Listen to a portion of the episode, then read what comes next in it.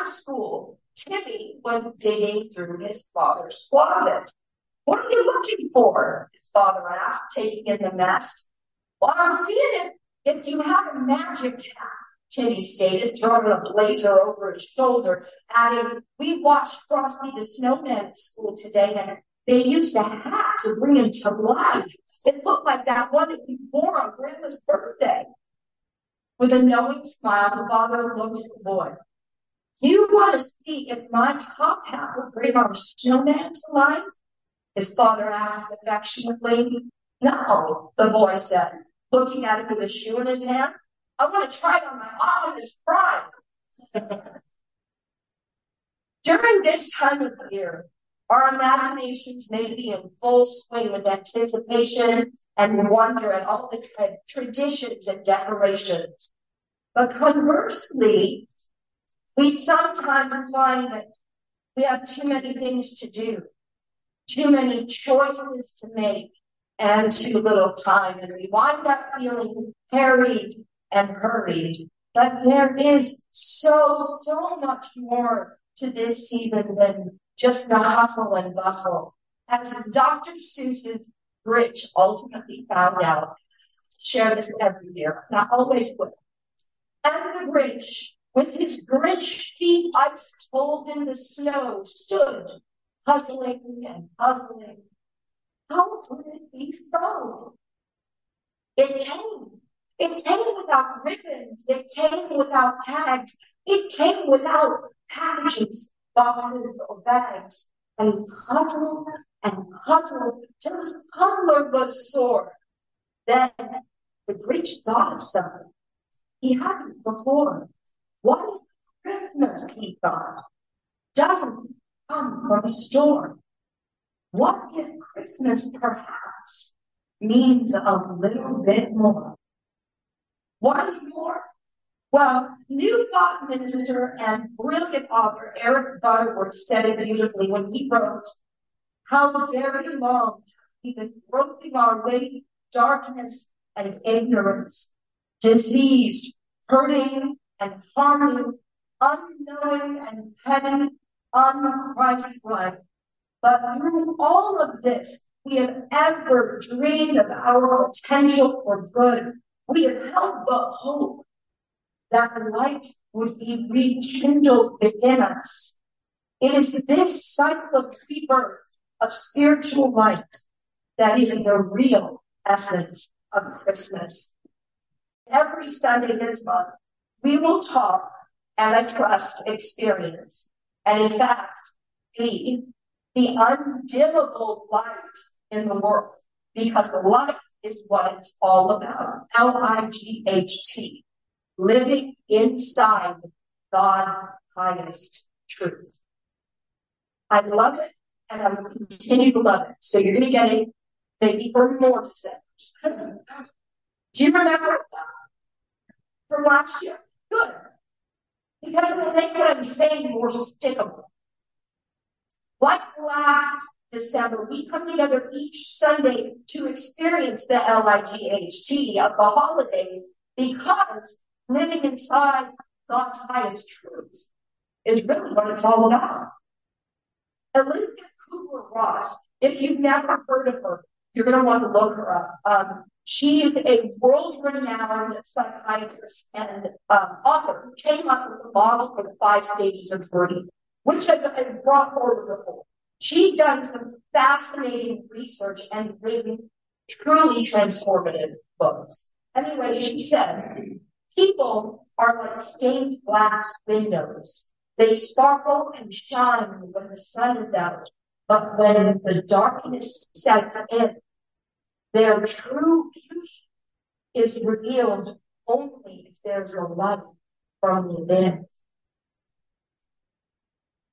The light from within comes when we live from inside God's highest truth. And today we're going to look at one of our greatest role models, perhaps the greatest role model for living inside God's highest truth. The man who became known as the Christ, the anointed one, the exalted one, the man who spread the Christ light. Jesus. In the Science of Mind, chapter 22 is entitled Finding the Christ, and in it, Ernest Holmes shares his ideas about the Christmas story and the life of Jesus. It's very powerful and it's beautifully poetic, and I encourage every one of you to take the time to read it during this holiday season. It's quite profound. But in it, he wrote on page 363 in studying the life and teaching of Jesus, the most unique character of history, we discover a few simple ideas underlying this philosophy, the embodiment of which enabled him to become the Christ. What are those few simple ideas? Well, I uncovered two distinct ideas that I read in that chapter. First, fundamental to Jesus' concept of life was his belief in a universal spirit, which he called God or Heavenly Father. In fact, Holmes wrote on page 363, same page, Jesus located God in his own soul. So complete was this realization that he was unable to find a place where the being of Jesus began and the being of God left off, or where the being of God began and Jesus ceased to be. Holmes said Jesus understood his own nature, or we might say his nature was his oneness with God. However, it's phrased, the point is that Jesus did not know himself to be apart from his oneness with God. That is why he became known as the Christ. Because he didn't know where God started and he stopped, or where he started and God stopped. And so when people looked at him, they saw the light. And then all the doctrine rose up around him. And by the early 300s, when Christianity became a religious philosophy, it was believed that he was the Son of God, the only Son of God. Now, this is important. And I know it may raise some eyebrows or hackles depending on the faith practice some come from. But if we really, really read what the Bible says, as opposed to listening to what other people say the Bible says, if we sit down all by our lonesome and we read it for what it says in order, it easily becomes apparent that Jesus didn't think of himself as different from others. And he told everyone that the kingdom of heaven, which resided within himself, also resided within them. His whole teaching was that what he did, others could do. These things and more will you do. And in fact, it's reported later in the New Testament that his apostles and disciples did perform miracles just like those he did. And so I believe that to think of Jesus as being different from other people, and we can pull that apart another day, it kind of misunderstands his mission and his purpose in life. He wanted us to see that we too possess the doer. He was the master teacher. He was the way shower. And he proved over and over and over that his is the way of the light. His method was direct and dynamic, powerful and extremely easy to comprehend. He believed in God within himself as power and reality.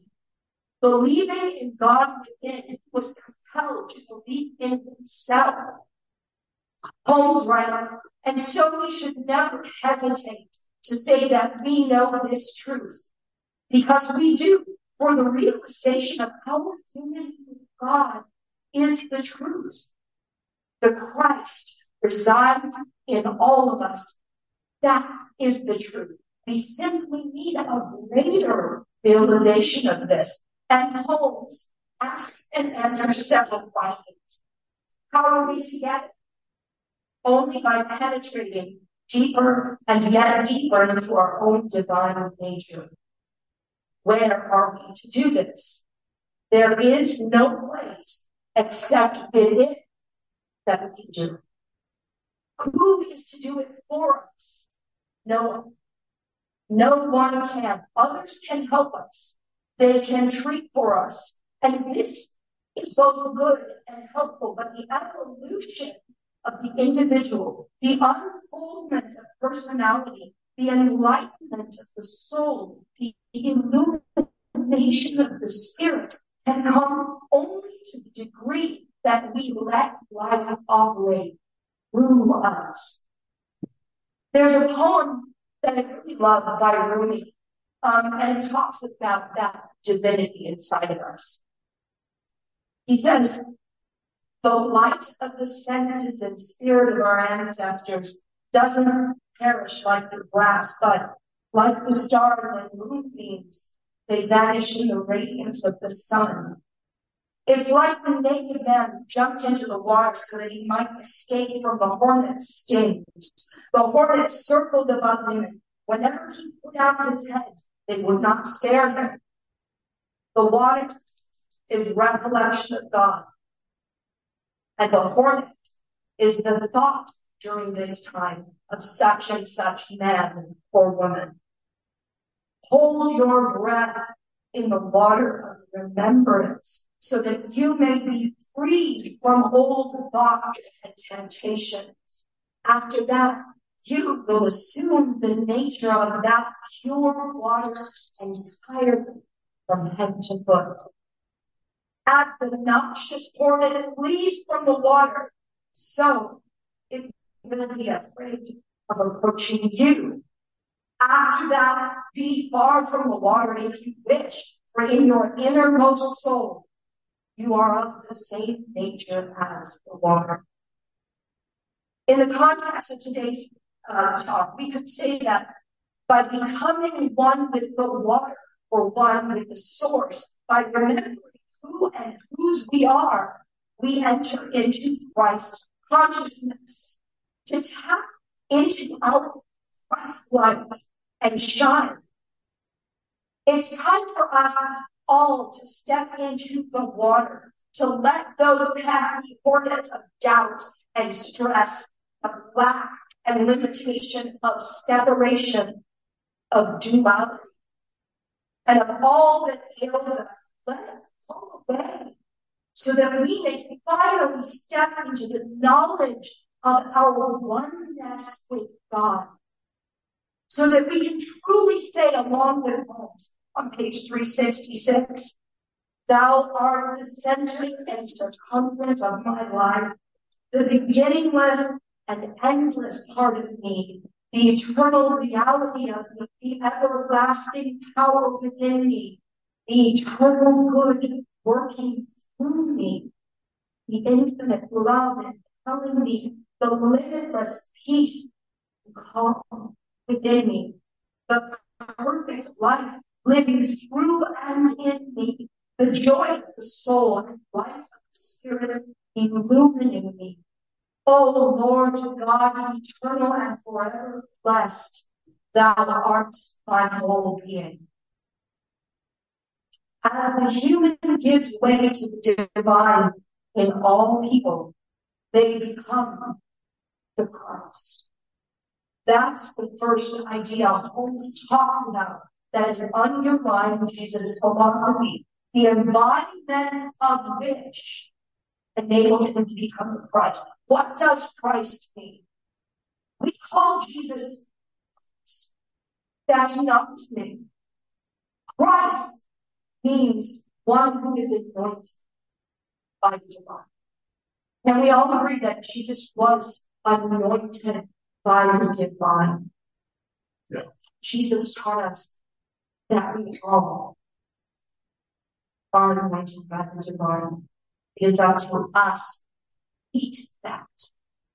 Paul said, coupled with this dynamic realization, with this enlightening concept of deity, of placing God at the center of his own being, was the realization of an absolute law obeying his will.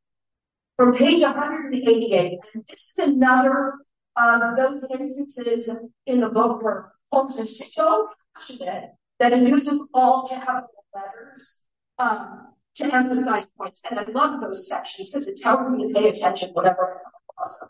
He says, the words which you speak would be just as powerful as the words which Jesus spoke if you knew your word was the law whereunto it was sent.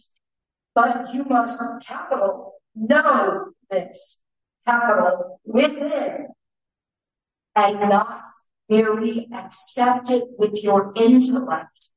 Capital, know, without a shadow of a doubt, that as a result of your treatment, some action takes place in infinite mind. Infinite mind is the actor, you are the announcer. If you have a vague, subtle, unconscious fear, be quiet and ask yourself, who am I? And there goes the mind. Fix it. Bless your heart. Um, who am I? What am I? Who is speaking? What is my life? In this manner, think right back to principle until your thought becomes perfectly clear again. Such is the power of right thinking that it cancels and erases everything unlike itself. It answers every question, solves all problems, is the solution to every difficulty. It is like the sunlight of eternal truth, bursting through the clouds of obscurity and bathing all life in glory. It is the absolute with which you are dealing. All caps. All there really is, is God. In the physical world, an electrician knows about this law. He doesn't wait for the electric energy to make up its mind to serve him. We've used this before. And I just don't have a shout in me, so I gotta keep waiting. I, I'm trying. I'm trying, but I might keep saying no. Is it better? Thank you. So we've used this analogy before. Electrician and electricity, right? Physical world, an electrician knows about this law. He doesn't wait for the electric energy to make up its mind to serve it. He learns firsthand the laws of conduction transmission in order to know how to cooperate with the law that governs the electric energy. After gaining this knowledge, he can set up the machinery which provides the means to generate and direct the power. Then he can snap in a switch and operate giant machines, create heat, set in motion countless other devices, or flood the room with light. He can do this not once or twice, but as many times as he chooses, so long as he does not disturb the mechanics or violate the law governing the energy. There's a spiritual law, just as reliable, just as consistent, just as absolute.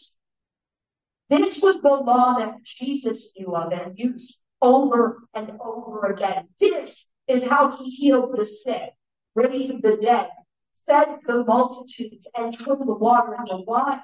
He spoke his word with complete conviction, with no doubt, with absolute confidence that his word was the law whereon it was sent. This is why he did what he did. And specifically because we do not always live inside God's highest truth that we do not. It is because of these two beliefs, beyond the shadow of a doubt beliefs, that Jesus became the Christ. Jesus lived inside these highest truths. You can too. You too can be the light this world needs. Now, if you've been coming here for any length of time, you know that our teaching embraces the concept of one spirit, many paths, or one river, many wells, or one tree, many branches. We strive to teach the wisdom of the ages, seeking to find those interconnecting truths which echo from faith to faith. And they do. We teach that faith is beautiful and it should never be divisive or the basis for conflict.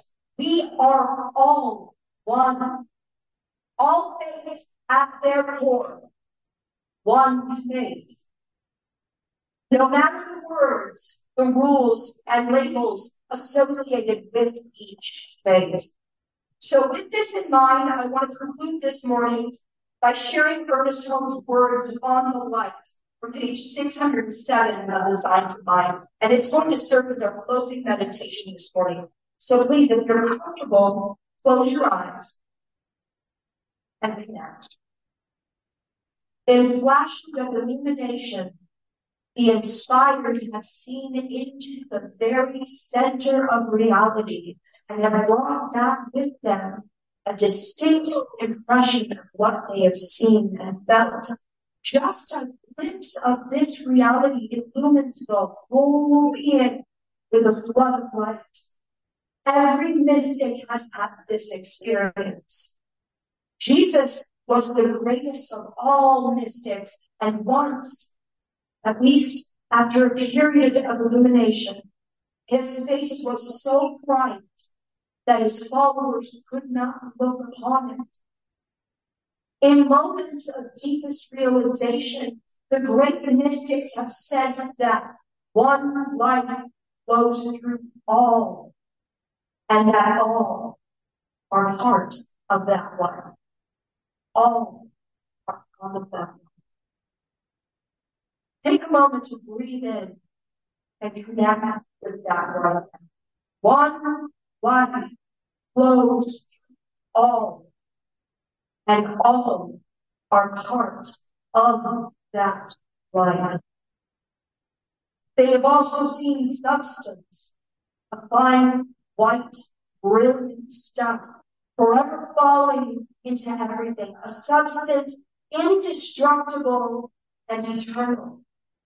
Take a moment to see in your mind's eye this substance, this brilliant ethereal stuff.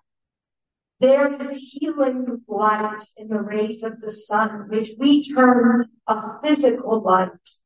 But how much greater is the healing power which Jesus recognized in himself and others? I am the light of the world.